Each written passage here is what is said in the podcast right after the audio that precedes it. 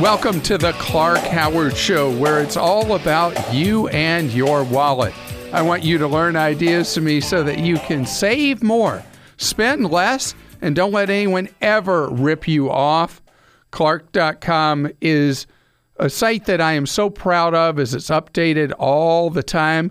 Check it out to help you with money saving ideas. Also, things you should avoid, like in 20 minutes in today's Clarkrageous moment people getting ripped off as inventors or would be inventors.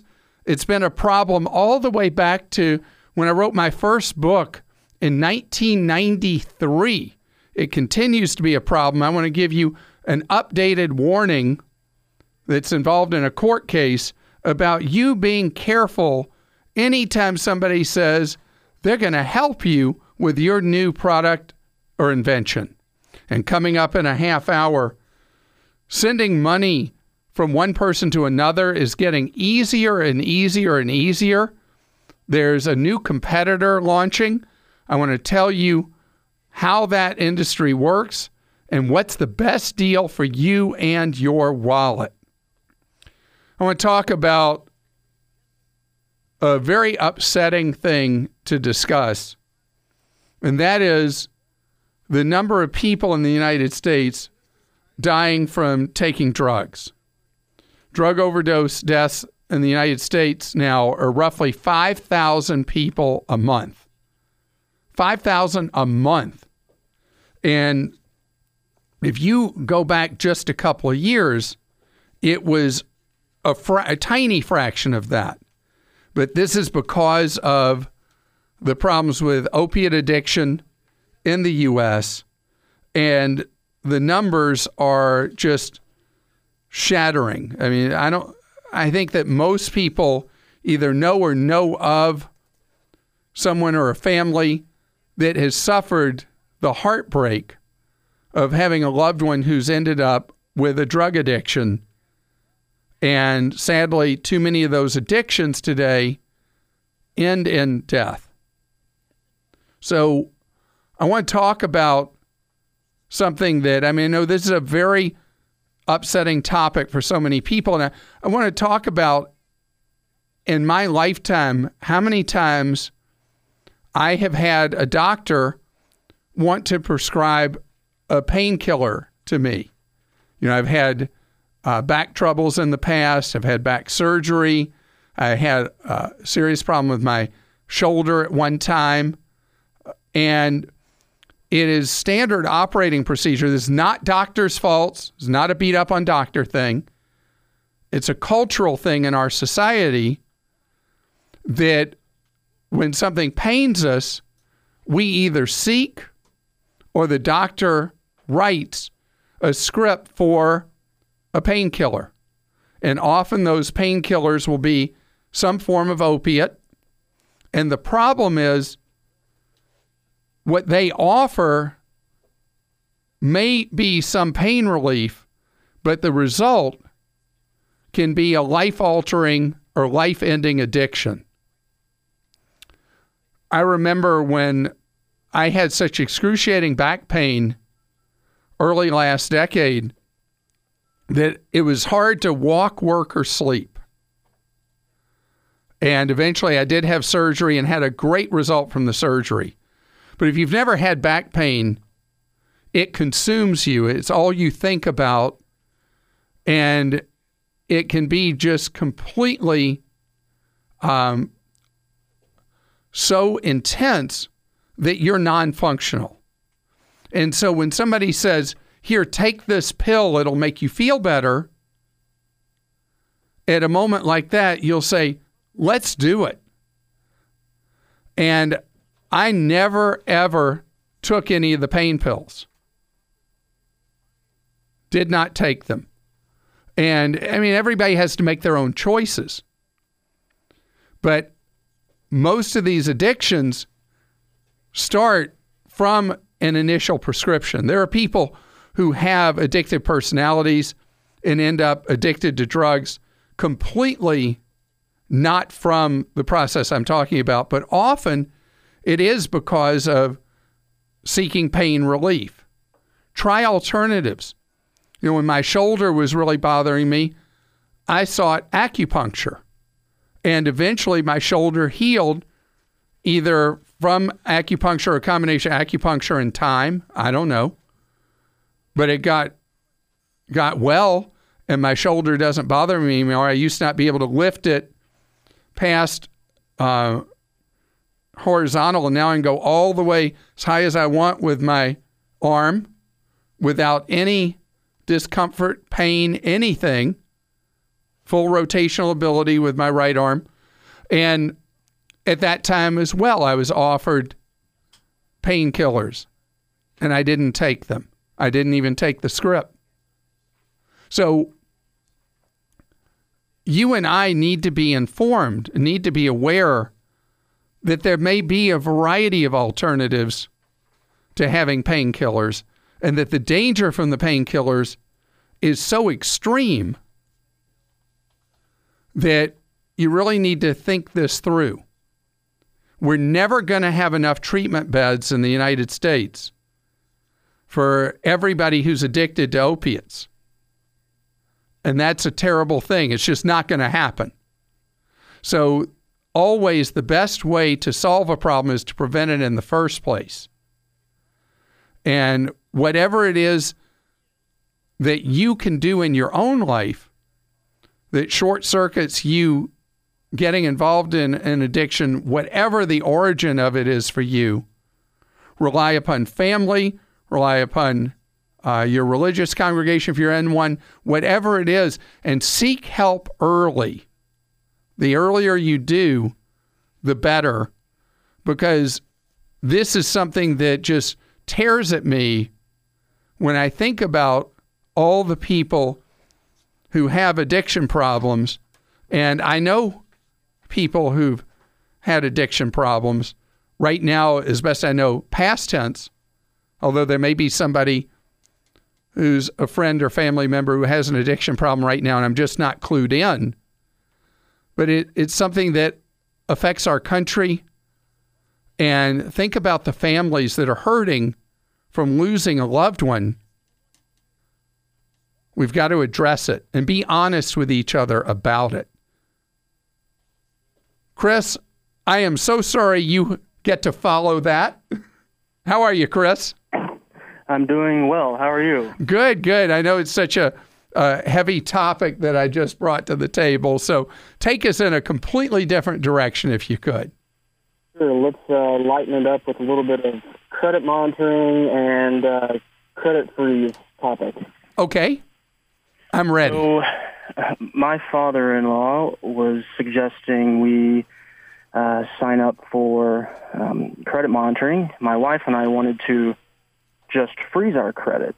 Um, and in the past, his credit cards have, I, I'm guessing he goes through credit card change twice a year, at least.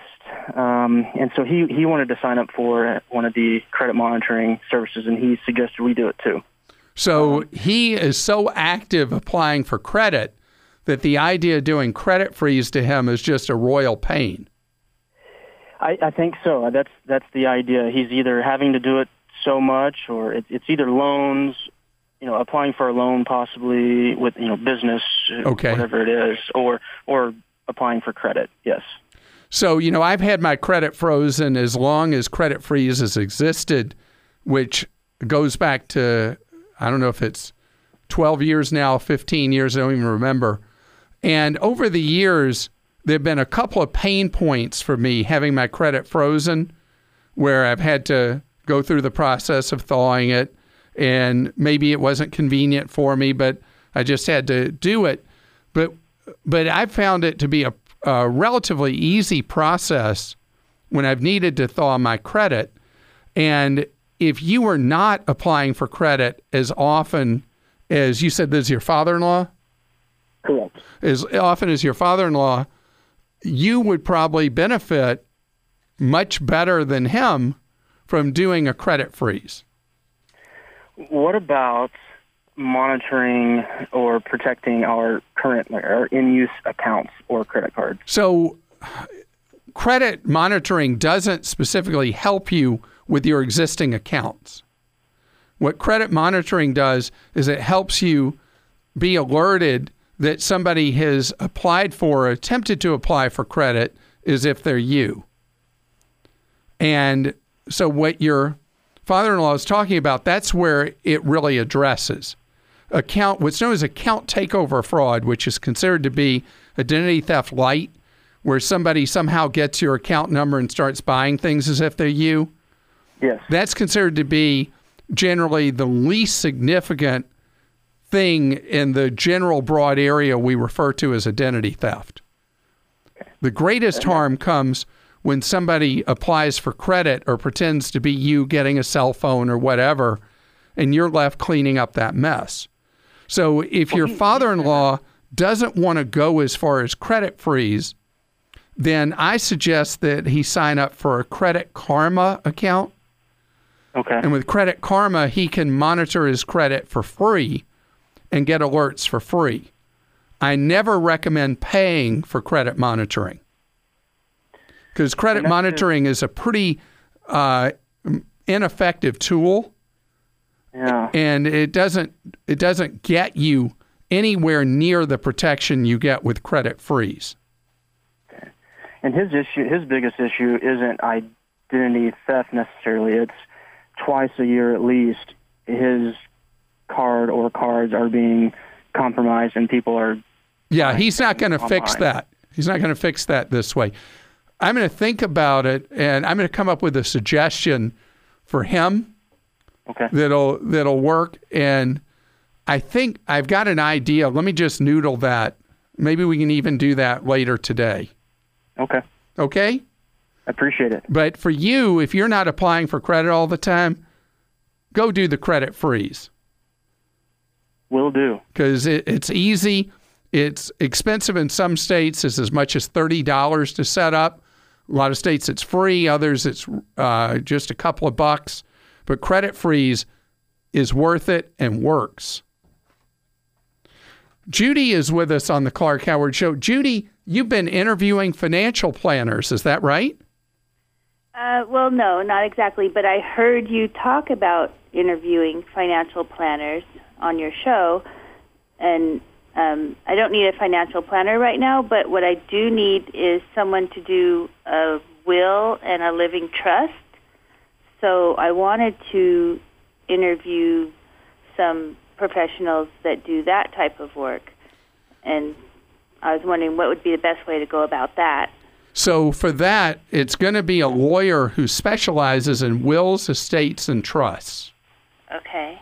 And it is something that uh, is generally a more expensive form of law than others when you hire a lawyer who specializes in wills, estates, and trusts, because most of their client base are people who've got pretty big amounts of money or own a family business or something like that. So it, it, the the cost of hiring one can frighten you a little bit. So what I recommend is that get referral. You ever used a lawyer for any purpose? Uh, no. Okay. Uh, any friends that own their own business? No. No. Okay. No. So if you were to, you can call your uh, your bar association where you live, Okay. and they can give you names of people that do wills, estates, and trusts. And a lawyer that's used to doing really expensive ones, you tell them your situation. If you're not somebody with tons of money, they can refer you to somebody who does wills, estates, and trusts that is a lower cost option. okay. And then, but what kind of questions should we ask to make sure we're finding someone that would be a good fit for? That i- that is a wonderful question, and it's and you don't have to worry so much about that when you're hiring a lawyer to do a will and uh, living trusts. That they will really ask you the right questions that you'll feel like you're with the right person okay. because they'll be asking you specifically about your situation to see does it make sense for you to do, as an example, living trust. Uh huh. because many times living trusts don't make sense. They're heavily peddled, but more often, most people benefit from just a regular will. Your situation might be one that lends itself to a living trust, but as you are interviewed, as you talk to lawyers and they ask you questions, you'll know pretty easily based on how much they focus on your needs and what they're going to cost, who's the right person for you to hire. But normally, I like for people to go to a lawyer they've already used and get referral. In your case, that's not going to work. Today's Clarkrageous moment is about something that's been a frustration for me for the 30 years I've been on the air, and that's all the phony balonies that say they're going to help you bring your idea to market, your invention to market, help you with the patent process, whatever. Yet another firm has had its assets frozen, this time World Patent Marketing, that stole $26 million, allegedly stole $26 million from people over a relatively short period of time, promising it was going to help them not just secure patents, but would get their products manufactured and marketed. Instead of the $26 million, all is missing but 2 million. The money is gone in thin air, allegedly no services offered. Please be aware and wary if you are somebody who's trying to bring an idea to market that there are a lot of snakes in the grass and you need to be very, very cautious who you hire, who you pay, and who you trust bringing your idea to invention to patent or anything else. We'll be right back. Glad you're with us on the Clark Howard Show, where it's about you learning ways to keep more of what you make. Clark.com is our web address. When you are looking for deals, we got those for you at clarkdeals.com. You know, one of the things that has changed so much in the last few years is the chokehold that the banks in this country had on money transfer has been broken. Banks have been horrendous to deal with on money transfer when you want to send money from you to somebody else. And the free market came in while the banks weren't looking and made it really affordable for you to send money if you needed to to a friend or relative overseas. Let's say uh, relative overseas, runs out of cash on vacation or whatever. You now, and I've got links for you at clark.com, can send money overseas at almost no cost. I mean, just a minuscule amount. Where before with the banks, you would end up paying a huge penalty in foreign exchange and a huge fee for sending money overseas you wanted to send money to somebody in the United States, that was a complete ripoff. There was a bank monopoly, but not anymore. You think about things like Square Cash and Venmo that have obliterated the way banks used to rip people off on sending money from one to another. And they're just simple apps on your smartphone, on your Android or iPhone, and you're able to send money to someone. Facebook has the ability right through the Facebook app for you to send money to a friend at no cost, no cost, no cost. Now, banks don't understand giving people good service and not charging them an arm, a leg, and a foot. Or they'll tease you with something and then once they get you hooked, rip you off. You may have heard me tell the story about how when ATMs first started appearing in the marketplace in the 1970s, banks used to pay you if you'd go to an ATM. Their logic was that it cost them so much money if you went to a human teller, so they gave you savings if you would go to a machine. And then the banks figured out wait, wait, wait, wait. We got all these people with these ATM cards. Now they're hooked on going to an ATM. Let's rip them off for it. And that's when all the ATM junk fees came about. So now the banks are furious at the success of these various money transfer services. And I'm remiss in not mentioning for people that are not tech oriented, Walmart has a service at their Walmart money centers. You can go in and set up to send money to someone, and they can go to a Walmart anywhere in the country and they can pick up that money, and that's a free thing to do. So there are many, many ways now for you to send money to somebody who needs it in your family or friend or whatever and not pay for it. And the Venmo app and the um, the Square Cash, and you can send money through uh, the, the PayPal portal on your computer or smartphone. You can send money to somebody. It's free, free, free. So now the banks are trying to crush all the people doing this, and they're doing it under the operating name Zelle. Your bank may or may not use Zelle, but they'll offer you on their app the ability for you to send money to somebody for free. And this is something that was originally conceived as something they were going to charge for. But now that all these free things are out there, what the banks are going to try to do is crush the freebies out in the marketplace monopolize it, and then again rip you off with fees. Don't let them con you. When your bank pretends they're doing something nice, they're not. It's diabolical. Use these alternatives that have proven the test of time and work very well. I'm trying to think have we ever had a complaint about Square Cash or Venmo or PayPal Cash either. Walmart's money, we've never heard a complaint about any of them.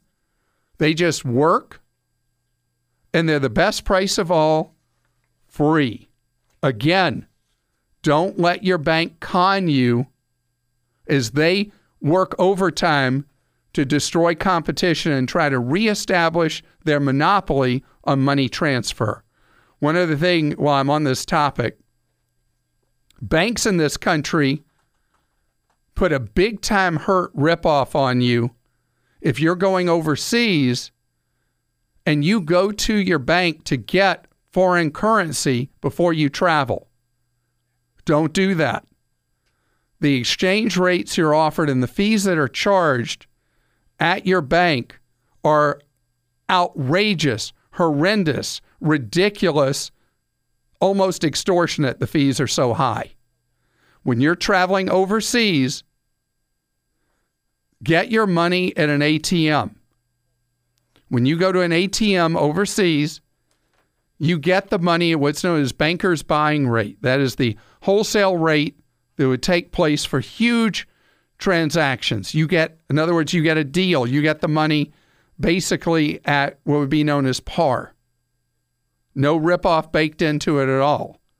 Your own financial institution may have a ripoff fee for you using that ATM overseas, in which case, before you go, find out what that fee is. And if they do, go to one of the financial institutions that does not charge a fee for using ATMs outside the United States.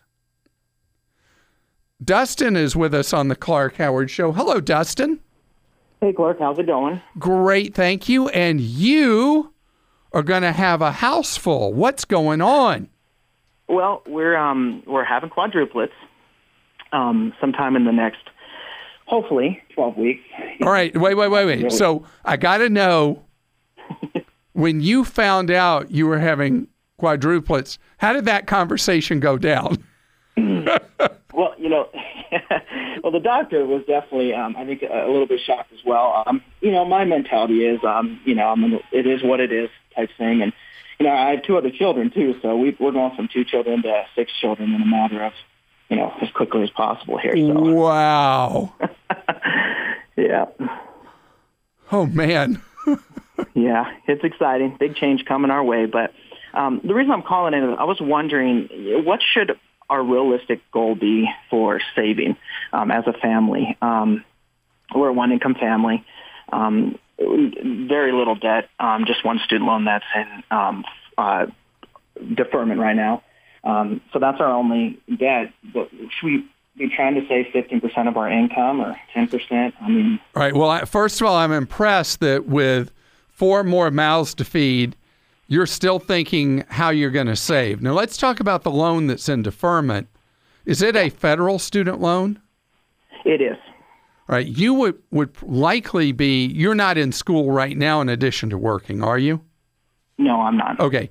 So you're probably better off taking it out of deferment and putting that loan on the revised pay as you earn schedule Okay. where based on what will be considered to be your disposable income with eight people in the family, your disposable income that is expected to be used for a student loan will be teensy tiny.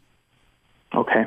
And so I'd rather you than be in deferral, be in the revised pay as you earn, where what you're required to pay adjusts with your available disposable income. Okay. And Great, if yeah. and what interest rate are you on on your student loans? Do you know? I think it's five, right around five percent. I would love it if you were paying on those as agreed. And if you're still in a position on one income and six babies to, I, I, I have trouble even saying that. if you're able to continue to save some of your income, whatever you can save is great. And that you can even think in terms of being able to save 15% is extraordinary and excellent. Okay. I mean, we have I have a 20 year term policy already, so I got the life insurance part, and there won't be any medical bills. Our insurance company is going to take care of all all pre care and post care and delivery for us. Um, so And they'll the money you're in- saving, how are you thinking of it? Are you thinking of it in a retirement account or rainy day account, or what are you thinking of what you do with that? Well, that's a great that's a great question. Um, I teach in Wyoming, and the Wyoming retirement system, uh, school districts already contribute 15%. Uh, we don't pay anything into retirement. The school district does it for us. So I'm I'm doing well for retirement. My wife, however, is a stay-at-home mom, and so she was concerned should she start a, a Roth IRA or, or something. I'd love for her to start a Roth IRA. Okay. And since you're already saving effectively 15% of your pay with the time you're putting in as a teacher, then her doing the Roth is the spousal Roth sounds like the right next move. Okay. So w- we would not want to be doing education funds at this point for all six children. Definitely That's- not. Saving for your and your wife's retirement is a higher priority, believe it or not, than the six kids' college. Now, you just brought up something very important, and this is why I want you in revised pay as you earn pronto. Because since you're a teacher, 10 years of employment as a teacher, your remaining student loan balance will be forgiven. Oh, really? I'm in my. This is. I'll start my 11th year next year. Well, I don't think the program is retroactive. I don't want to get into that because I'm not sure. Oh, okay. But years of teaching ultimately leads to loan forgiveness. Oh, good. So again, the program is called Revised Pay as You Earn. Okay. And I wish both of you the best of luck on the sleeping thing. Thank you. Yes, that is that is one of our concerns. But That that is the hardest part and congratulations to both of you too. David is with us on the Clark Howard show. Hello David. Hello, Clark. How are you? Good. So, what would you think if suddenly you found out you were having four more babies? I'd have to pick my jaw up off the floor first, and then uh, try to step back and reevaluate my uh, my priorities. Yeah, that's a lot of kids. well, how can I got, serve uh, you? We've got a maximum of three, that's it. We- Three. Yeah, I've got three. That seems like a good ceiling. Absolutely. Yeah. So, how can I serve you today, David? Well, actually, I'm calling. I've got uh, cable, uh, uh, basic cable, and uh, in addition to that, I have internet and uh, landline in the package. We also have uh, Amazon and Netflix, so uh, movies aren't an issue. But I'm trying to find a way to uh, get jettison the cable portion of the package and only uh, have internet and self and landline remaining on the plan.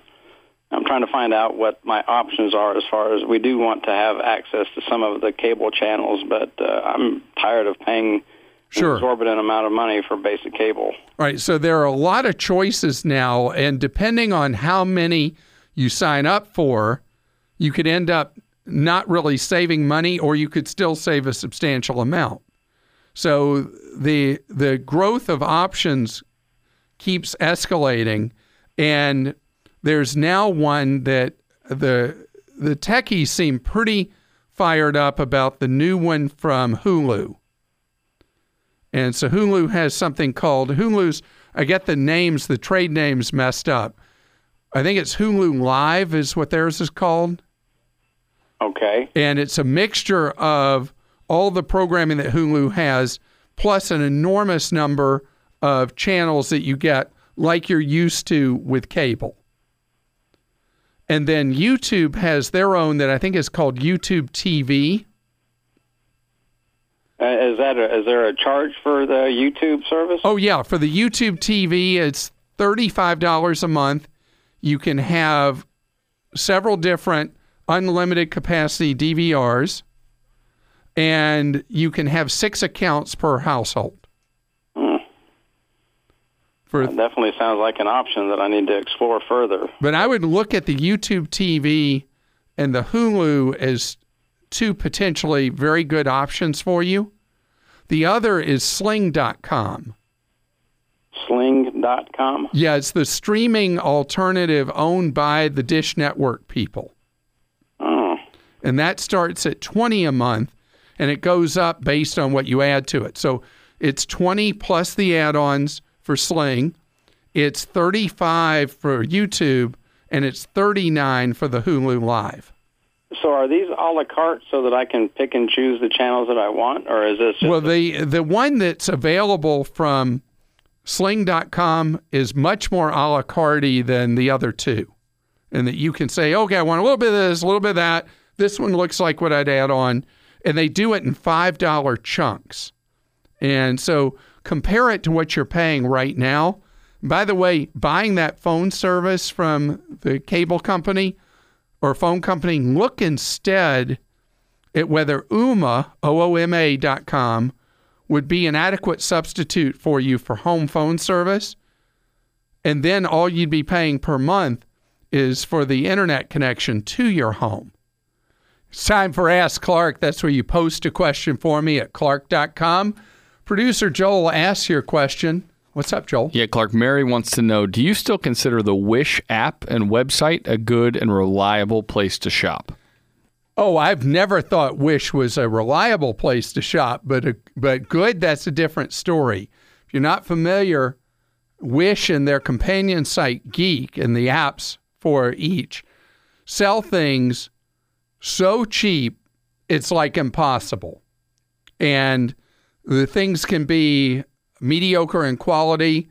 Sometimes they show up, sometimes they don't. Most of the time they do. Delivery windows. This is not Amazon two day delivery. It's not unusual for it to take four to six weeks for an item to show up, but the prices are extraordinary. Their largest competitor is a website called AliExpress, A L I Express.com. And I'm looking right now, and AliExpress has like a smartwatch for $15. Seriously. Um, on Wish, there's items of all different types available for just a couple of dollars, including free shipping. And this is an opportunity for you to buy things dirt, dirt, dirt cheap. But sometimes you get what you pay for, other times you get a screaming deal. All right, Tim wants to know I need to get a life insurance policy. I'm concerned about getting one that won't pay out if I die. How do I find a reputable company? Well, all you need to do is when you're shopping for life insurance at one of the sites that I have at clark.com, only buy from a company rated A double plus by AM Best, A plus plus for your financial strength. You should be fine. I'd like to welcome you to the Clark Howard Show, where it's about your empowerment with knowledge that helps you save more and spend less, and don't let anyone ever rip you off. Clark.com is our web address. Clark.com slash ask is where you go to post a question for me, but also you can ask a question from a member of Team Clark. That's free. That's available 45 hours a week. And if you're on your smartphone going to clark.com, you can click to call right from the front screen of the app to get free off the air advice. Last hour, I was asked a question about what are things that we can do about all the credit card fraud taking place and debit card fraud where somebody starts using our number even when we're still in possession of our card. And so that triggered a thought in my mind. I want to talk about that in just 30 minutes. You can't prevent that fraud, but there's something you can do so you are aware of it very quickly and can shut it down. I'm going to talk about that in just a half hour. I want to talk about a safety advancement in vehicles that is phenomenal. Know, last decade, there was a safety feature that came onto cars that was not really on people's radar. And you may not even be aware that your car has electronic stability control. But electronic stability control has saved countless thousands and thousands, I'm sure tens of thousands of lives because it allows a vehicle, if you are in a situation where you go into an oversteer, to stay upright. And the electronic stability control essentially takes over the car and keeps it right side up. I was not at all aware of the value of it till I was on a freeway and somebody uh, made a very dangerous maneuver that I had to steer out of the way of them to avoid a collision. And I basically got into an oversteer at high speed on the freeway, and I was out of control. I was certainly going to roll over. But the car had, it was a Scion XB, the toaster. Oh, I missed that car. Anyway, Scion XB took control and kept me upright and kept me going down the road. And wow, did I become a believer in that? Well, today there's a technology that Consumer Reports says is the next big thing after last decade's electronic stability control. And it's something that right now is starting to appear on more and more vehicles. And it's generally referred to, although automakers may have their own name for it, as automatic emergency braking. So the electronic stability control took care of the steering side. The automatic emergency braking, what it does is before you even realize that traffic is slowing down or stopping in front of you, the car already senses it and immediately starts applying automatic braking. Consumer Reports says that the results they've seen in cars that have it are so dramatic that it's going to be one of the key check marks for an automaker to get a good score for their car or truck or SUV or whatever on the Consumer Reports ratings. And so there's going to be a rush to market because Consumer Reports is so influential in the car space that if they say a car needs to have something, well, let me tell you something. That crossover SUV or car you look at, before you know it, it's going to have it. As an example, USA Today reports that Nissan is going all in on automatic emergency braking. And the, they're going to have it heavily across their automotive line later this year. And so if you go to buy a Nissan, almost without exception, the vehicle will offer automatic emergency braking is just coming with the car. It's going to be standard on Nissan's seven most popular models and others are racing to market with it as well.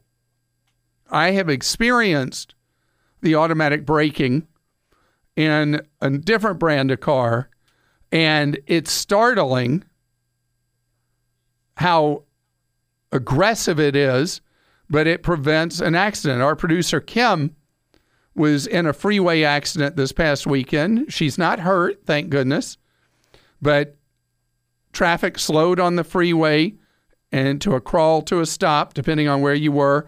Somebody coming up very fast behind, didn't notice in time, smashed in the car behind her with such force that that car went into her and she's not hurt. I didn't ask you. What a terrible person I am. I never asked if the person behind you was injured and had to go to the hospital. No, the person behind me was great. She was in like a tank, like a Lexus SUV, and it had a tow hitch on it. That car barely had a scratch. The car that hit her was completely crumbled. The police said that uh, driver wasn't terribly hurt, but he did go to the hospital. Oh. But the thing about the the automatic emergency braking is it's going to like rewrite history.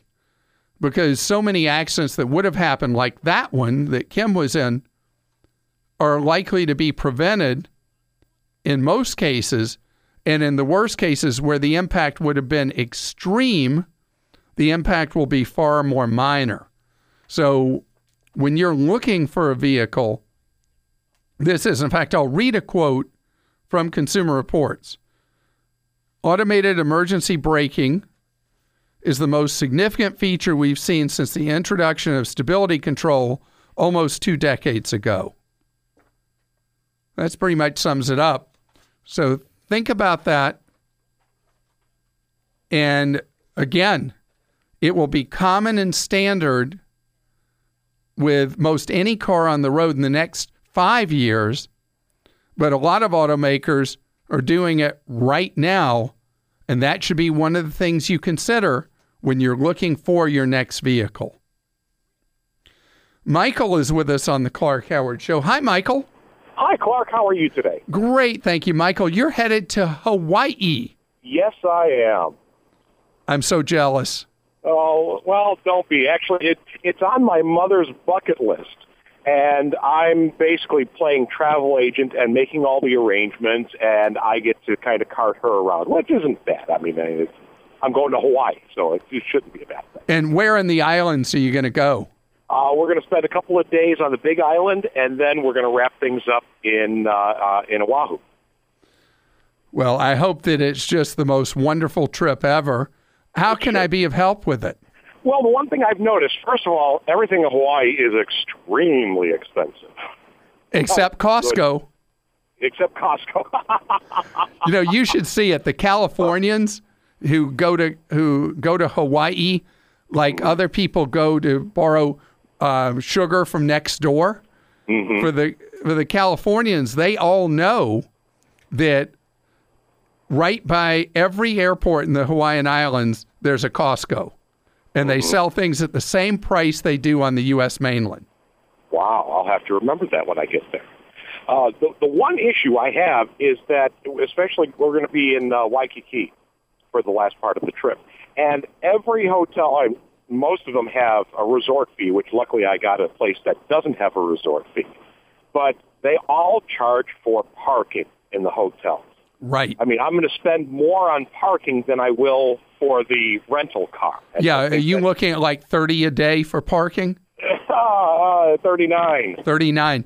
So in in Honolulu, the traffic is considered to be some of the worst traffic anywhere in the United States. Extremely congested road system. Mm-hmm. And I would consider whether you really want a car at Waikiki. Hmm. That would be something to consider. I, would, I figured, you know, I would be taking drives up to the northern part of the island, depending on uh, where she wants to go. So, what I would suggest is plan out. You're doing the planning. Plan out your itinerary, where you either front load or back load your sightseeing you would do by car mm-hmm. in uh, in Honolulu, and so that you only have a car a portion of it. Also, if you're willing to walk a little from your hotel, you should be able to find a parking garage that you can park at or a parking lot significantly cheaper than the 39. Yeah, that that sounds like a good idea. All right, another thing you can do is you can rent a car only a day at a time. Mm. where you rent a And that car on a day that you're going to. Yeah. you rent a car in town near Waikiki when you're you know you're going to go do some sightseeing on the roads. You rent the car, you go see those things, you come back, fill up the car before you turn it back in, dump the car after you drop your mom off, and then you walk back to the hotel. That's a great idea. That that might be the uh, solution. I was actually thinking of renting a car downtown and then using their parking lot, figuring it was their car. Oh, They're not going to let you do that. oh, oh well. It was it was a shot. Yeah. Uh, but although if if I can bring up one more quick point, if you've got a moment, sure. uh, when I'm using the you know the, the, the discount uh, hotel sites online to try and find a room, and is there a way to manipulate it to look for suites or to look for uh, you know two two bedroom suites? Because all it keeps bringing up are just standard regular. Yeah, it depends on the website where you can do that. But Airbnb, which where you rent somebody's private apartment or condo, is what people are using heavily in Oahu on Oahu and on islands like the Big Island, people are using VRBO Okay. because there are an enormous number of those Californians I was talking about who own condos in the Hawaiian Islands but can only go so many precious weeks a year and they rent them out the other weeks. Right. Wow. That's a great idea. and if you go to the website hotels.com, hmm you can look for by how you set up your search, you can look for places that are multi bedroom. Okay. Awesome. Thank you so much for your help. Appreciate it. Sure. Have a great time. I, again, am jealous. There's never enough time for me in Hawaii. Jerry's with us on the Clark Howard Show. Hi, Jerry. Uh, good afternoon. How are you doing? Well, d- um, doing quite well. Trying to get my thoughts together on a very difficult question. What's that? Well, it happens to do with my son, who has five children. He has his own business in Atlanta, and uh, he does not have neither term insurance or disability insurance. And And he has five young kids, you said? Yes, yes, sir. Woo. Okay. Yes. He uh, had a circumstance a few years ago where four are his and one is his uh, partner, and uh, they've teamed together and um, you know done a great job. Uh, he had a lot of obstacles to overcome from his prior uh, marriage, and, and uh, having to do with taxes that were left with the federal and the state government because the person that absconded with the money. Oh, I'm So- sorry. Yeah, he had a, a big rock to crawl out from under. But at this point in time, uh, we, Nancy and I consider him to be uh, probably house and car poor and, and does not have the insurance. And uh, we kept talking about, okay, what can we do to help? And what we've decided to do is offer to try to purchase uh, term and p- perhaps uh, the term that you've talked about. Um, Disability insurance? uh, uh, level. Oh, level insurance term. Yeah. And, So and disability insurance, and we don't know whether we should get short, long, or both. long term, long term disability. So the thing is, Jerry, you're going to find the level term insurance to be incredibly cheap. Your son's in good health. Yes. Uh-huh. So if he's in good health, level term is going to cost very little money. You can even go to the uh, buying guide I have at clark.com. I've got some uh, companies now that will issue policies that are good policies without a medical exam and make a decision on your son in typically under a, a couple of minutes and issue a policy. Others, you're going to have to have an exam. The disability insurance is a more difficult path. It's actually more expensive for you to buy for your son, but the risk to your son is three times greater likelihood that he'll become disabled during his working years than pass away during his working years. So do the term, level term right away for 20 or 30 years. That's an easy purchase to put together and very cheap. Um, buy probably 10 times his annual income. And then the disability insurance. Do you have an agent you've ever used to buy insurance, a human? rather than a 800 number? Uh, no, sir, not not recently. I have a State Farm agent that Call your State Farm agent and ask him or her for referral to a disability insurance broker. It's a specialized area, and you need a human involved in order to buy it. And your son, of course, will have to sign the applications. And even if you donate the money to your son, he needs to own the policy. Joel has for me a suggestion, a comment, a disagreement, whatever. Joel, how have I disappointed you? Well, it's not me, Clark. Actually, on the Ask Clark forum, Allie wanted to not ask a question, but tell you something based on a recent segment. She said, Clark, you recently indicted every school in the country with your comments regarding sunscreen. I can't account for all schools myself, but I can tell you that as a public school teacher, my colleagues and I have never once forbade a student to apply sunscreen. Please be careful with those broad strokes. I appreciate that. That thing I did about sunscreen of all topics got a huge number of responses, and that was the friendliest. so I appreciate that. I think it's crazy schools that don't allow students to apply sunscreen. By the way, it's summertime, out of school, probably for most of you. Put on sunscreen when you're outside now. This episode is brought to you by Progressive Insurance. Hey, listeners, whether you love true crime or comedies, celebrity interviews, news, or even motivational speakers, you call the shots on what's in your podcast queue, right? And guess what? Now you can call the shots on your auto insurance too. Enter the Name Your Price tool from Progressive. The Name Your Price tool puts you in charge of your auto insurance by working just the way it sounds. You tell Progressive how much you want to pay for car insurance. Then they'll show you a variety of coverages that fit within your budget giving you options. Now, that's something you'll want to press play on. It's easy to start a quote, and you'll be able to choose the best option for you fast. It's just one of the many ways you can save with Progressive Insurance. Quote today at progressive.com to try the Name Your Price tool for yourself and join over 28 million drivers who trust Progressive. Progressive Casualty Insurance Company and Affiliates. Price and coverage match limited by state law. Thanks for joining us today. And don't forget to check out Clark.com's other podcast, The Empowerment Zone. Join our executive producer, Kim, as she shares stories that will inspire and empower you. Learn more at Clark.com slash empowerment zone. I want to talk about something that came up last hour. I said, I want to noodle that. I want to think about it. And it shouldn't have taken me more than a second to come up with an idea, but the question was this.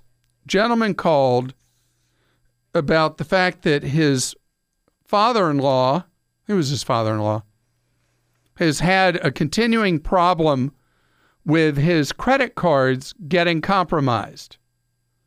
And it's a little bit of a hassle, not normally a major one, but somebody will somehow obtain the number for your credit card. Let's hope not your debit card because that's a whole different mess. But anyway, they'll get the number and they'll try to do charges, many times succeed, as if they're you. And then you have to get a new card. You have to dispute the charges that were not yours, blah, blah, blah.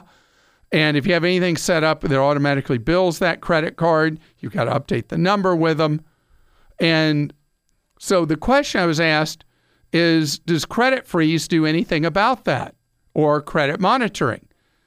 And neither can do anything about somebody engaging in what the industry calls account takeover fraud, where there are so many weak links in the payment systems that the banks have put together that it has left people vulnerable at any point through the process of when you present a card at a retailer, a restaurant, or online that has allowed, or gas station pay at the pump is a big one, that has allowed criminals to compromise your number and then have a good time at your expense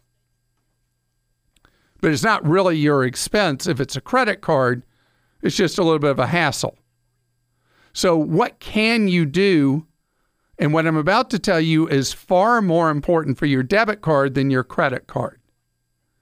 You're offered the option by most credit unions and some banks of the ability with their debit card to set up alerts when they're used or if they're above a certain amount that they're used. And that way, you just look down at your phone because you set these alerts up where they come as a text to your phone and you say, Whoa, I didn't just have that meal. I didn't just buy that thing. I haven't been to that store in my life, whatever it is.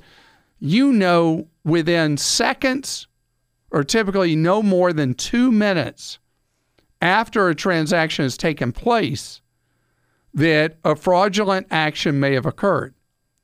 Now, you won't prevent that fraud from taking place, but what you will do is you will be able immediately to notify your credit union or bank that the stuff is happening and they will shut down your debit card. Now, this is ultra important because with the piece of trash fake Visa or fake MasterCard, known officially as a debit card, it is money that instantly leaves your account. And then that money is not there, and you've got to fight with your own institution to get that money put back in. A lot of financial institutions do a very nice administrative job restoring money, but I'll tell you, federal law is not there to protect you with a debit card. It is there to protect you with a credit card. And the typical exposure with a debit card under the law is you lose the first $500 that somebody fraudulently is able to get out of your account. And so that's why setting up the alerts with your credit union is something that should be universal with banks as well is that you can have these alerts to let you know when a transaction happens. Now, again, you can do the same thing with a credit card usually. The only difference is that the credit card, your liability under the worst circumstances capped at $50, generally at zero, and money has not left your hands, meaning that the account takeover fraud involving debit cards is far more serious for you than credit cards. So, again, I can't prevent the fraud, but I make sure you know much, much quicker that the fraud is occurring. Steven's with us on the Clark Howard Show. Hi, Steven. How are you? Hello, Clark. How are you doing today? Great, thank you. You're going to buy a new truck. Uh, yes, sir. I was looking into into getting a newer truck. Yes, sir. And are you going to get a brand new one or new to you used truck? I haven't really decided. I was looking at both options because the the one that I have now I've had for 19 years, and uh, I've got three kids, and uh, I like having a truck for uh, when I need to go, you know, do some home improvement things and uh, just something I can carry my kids around in. All right. So wait, wait, wait. 19 years ago, you bought the truck and you've kept it on the road for 19 years. Yes, sir. Buy whatever you want, new or used. You know, if you keep if you keep a new truck 10 years or longer, the the economic decision is such that it really doesn't matter whether you buy new or used. Okay. So feel comfortable buying a new one. All right, so I'm dying to know how many miles have you run up on that thing in 19 years? Well, the miles haven't really been uh, that big a deal. I have about 130,000 miles on it. I live relatively close to work, so my commute is is bare minimum at most. Okay. And the other problem with it, it's a it's a two seater. I got it when I was in college, and I first leased it just to be able to put the payments, and then I bought it outright and paid it off. So we've, So, we've so this time you're going to get one of those ones that's got the four doors and the big seating area front and back. Yes, sir. Okay. Right. Well, how can I help in your quest?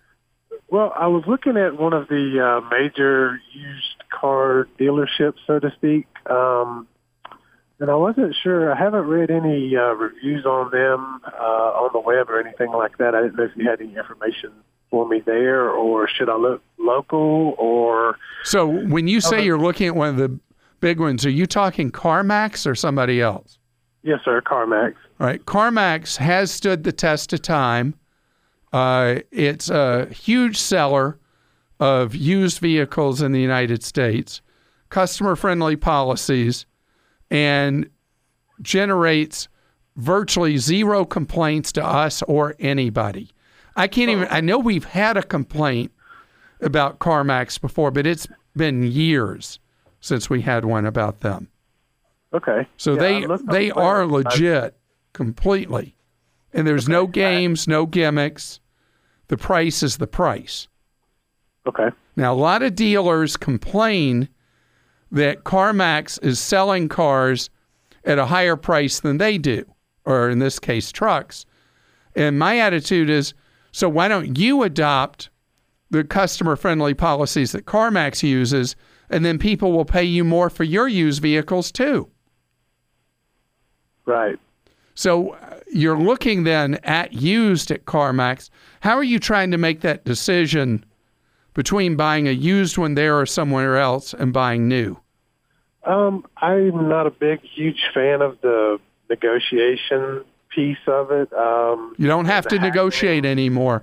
Are you a member of Sam's Club or Costco Wholesale? Yes, sir. Sam's Club. Sam's Club offers a car buying program now. And Okay. people are, seem very happy with it. It comes with your Sam's Club membership. There's no negotiation at all. You just go basically sign the papers and take your new truck home. Okay. I'll have to check that out. The pricing's very good. Uh, Do you have an account sign in at the Sam's Club website? Uh, yes, sir. Sure do. So you go sign in at samsclub.com, and under their services section, you'll be able to go straight to the car buying thing, and you'll have the price on your truck. This is what's really wild. You'll have the price for the truck in about three minutes. oh, wow. And then you can compare what would it cost to buy it no hassle new versus no hassle used. Okay. Good tip. So I hope it's a great experience shopping for it. Yes, sir. I sure appreciate it. I'm looking forward to it. It's it's been a while, so Yeah, 19 years of while. That is a long time. The longest we've ever had from someone, this was two years ago, who was still driving a car as their daily driver, was in 1976. Don't remember what kind it was, but uh, they claimed it was a 1976 automobile was still what they were driving each day. Joel, I see you're very impressed with that. I That's saw that amazing. That's all- amazing. All over your face. And Brian is with us on the Clark Howard Show. Hi, Brian. Hi, Clark. How oh, are you? Bryson. I'm sorry. I need to have my eyes checked, don't I? That's fine. I, I you can call me whatever you want to. It's just an honor to be on here talking to you. Well, it's great having you here, Bryson. And speaking of me needing my eyes checked, do you want to talk about that?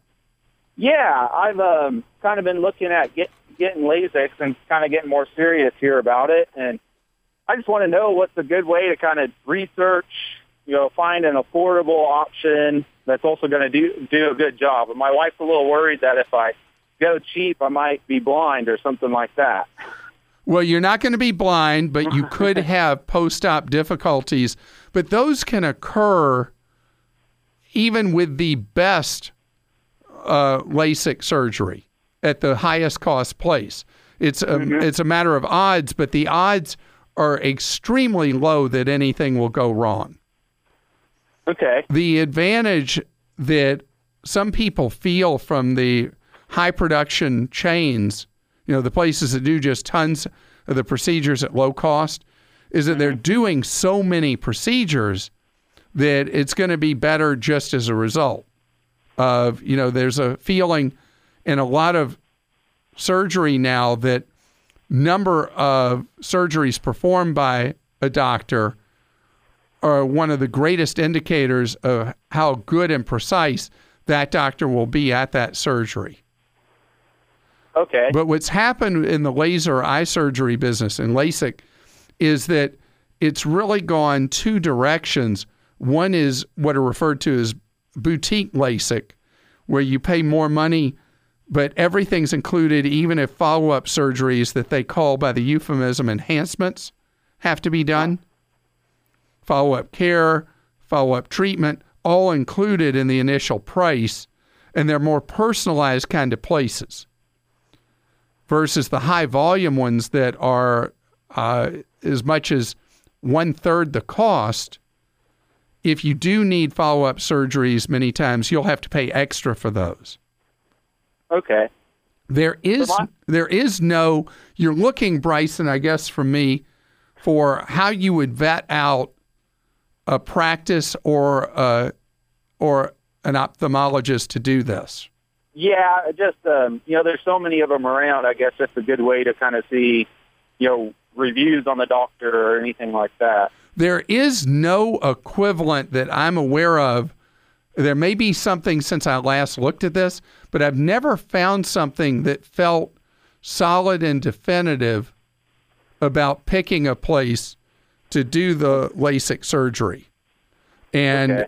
I, and going back to what I said about the car thing, you know, an area people complain about all the time and getting very few complaints about this one or that one. I never hear complaints from someone who's had the laser eye surgery, said LASIK. Okay, yeah, I've had plenty of family relatives who have done it before, but um, you know, my optometrist only works with one uh, LASIK person. And I, Yeah, but go, okay, you just gave the key to the kingdom.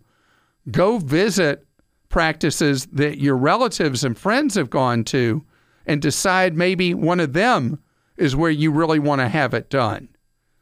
Is it Caressa? Is that how I say your name? It's Carissa. Carissa, how are you?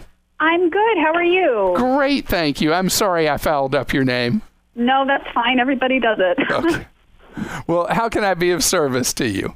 so I have a question. I'm expecting to get two, two or three thousand, And, you I'm- wanted my address to send it to me?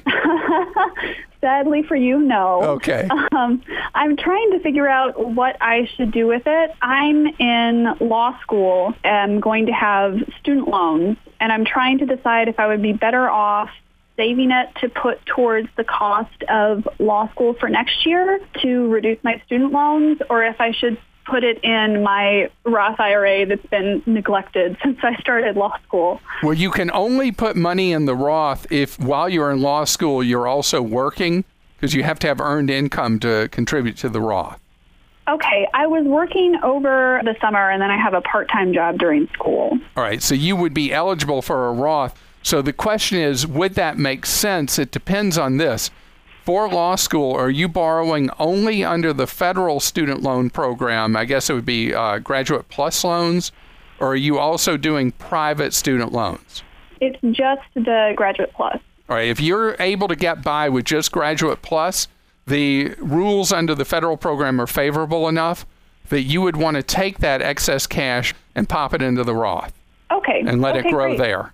And by the way, with fellow law students, those that are doing some private borrowing, if anybody ever asks you, make sure that they exhaust their borrowing under the Grad Plus loans before they even consider the first dollar of private student loan borrowing. I saw a report recently that a huge number of people have borrowed under private student loans who still had not exhausted their federal borrowing power under either undergraduate loans or graduate loan. And that's a terrible mistake. Well, good luck to you as a lawyer. What do you think you want to uh, end up practicing? What kind of law? Probably intellectual property law. I got an engineering degree before law school, so Oh, your area of law that you're going to go into is a very, very specialized technical area of law. So you must be a very detail oriented person. I think so, yeah. Well, good luck to you. Okay, thank you so much. Thanks. Bye bye. Thanks again for being here with us today on The Clark Howard Show.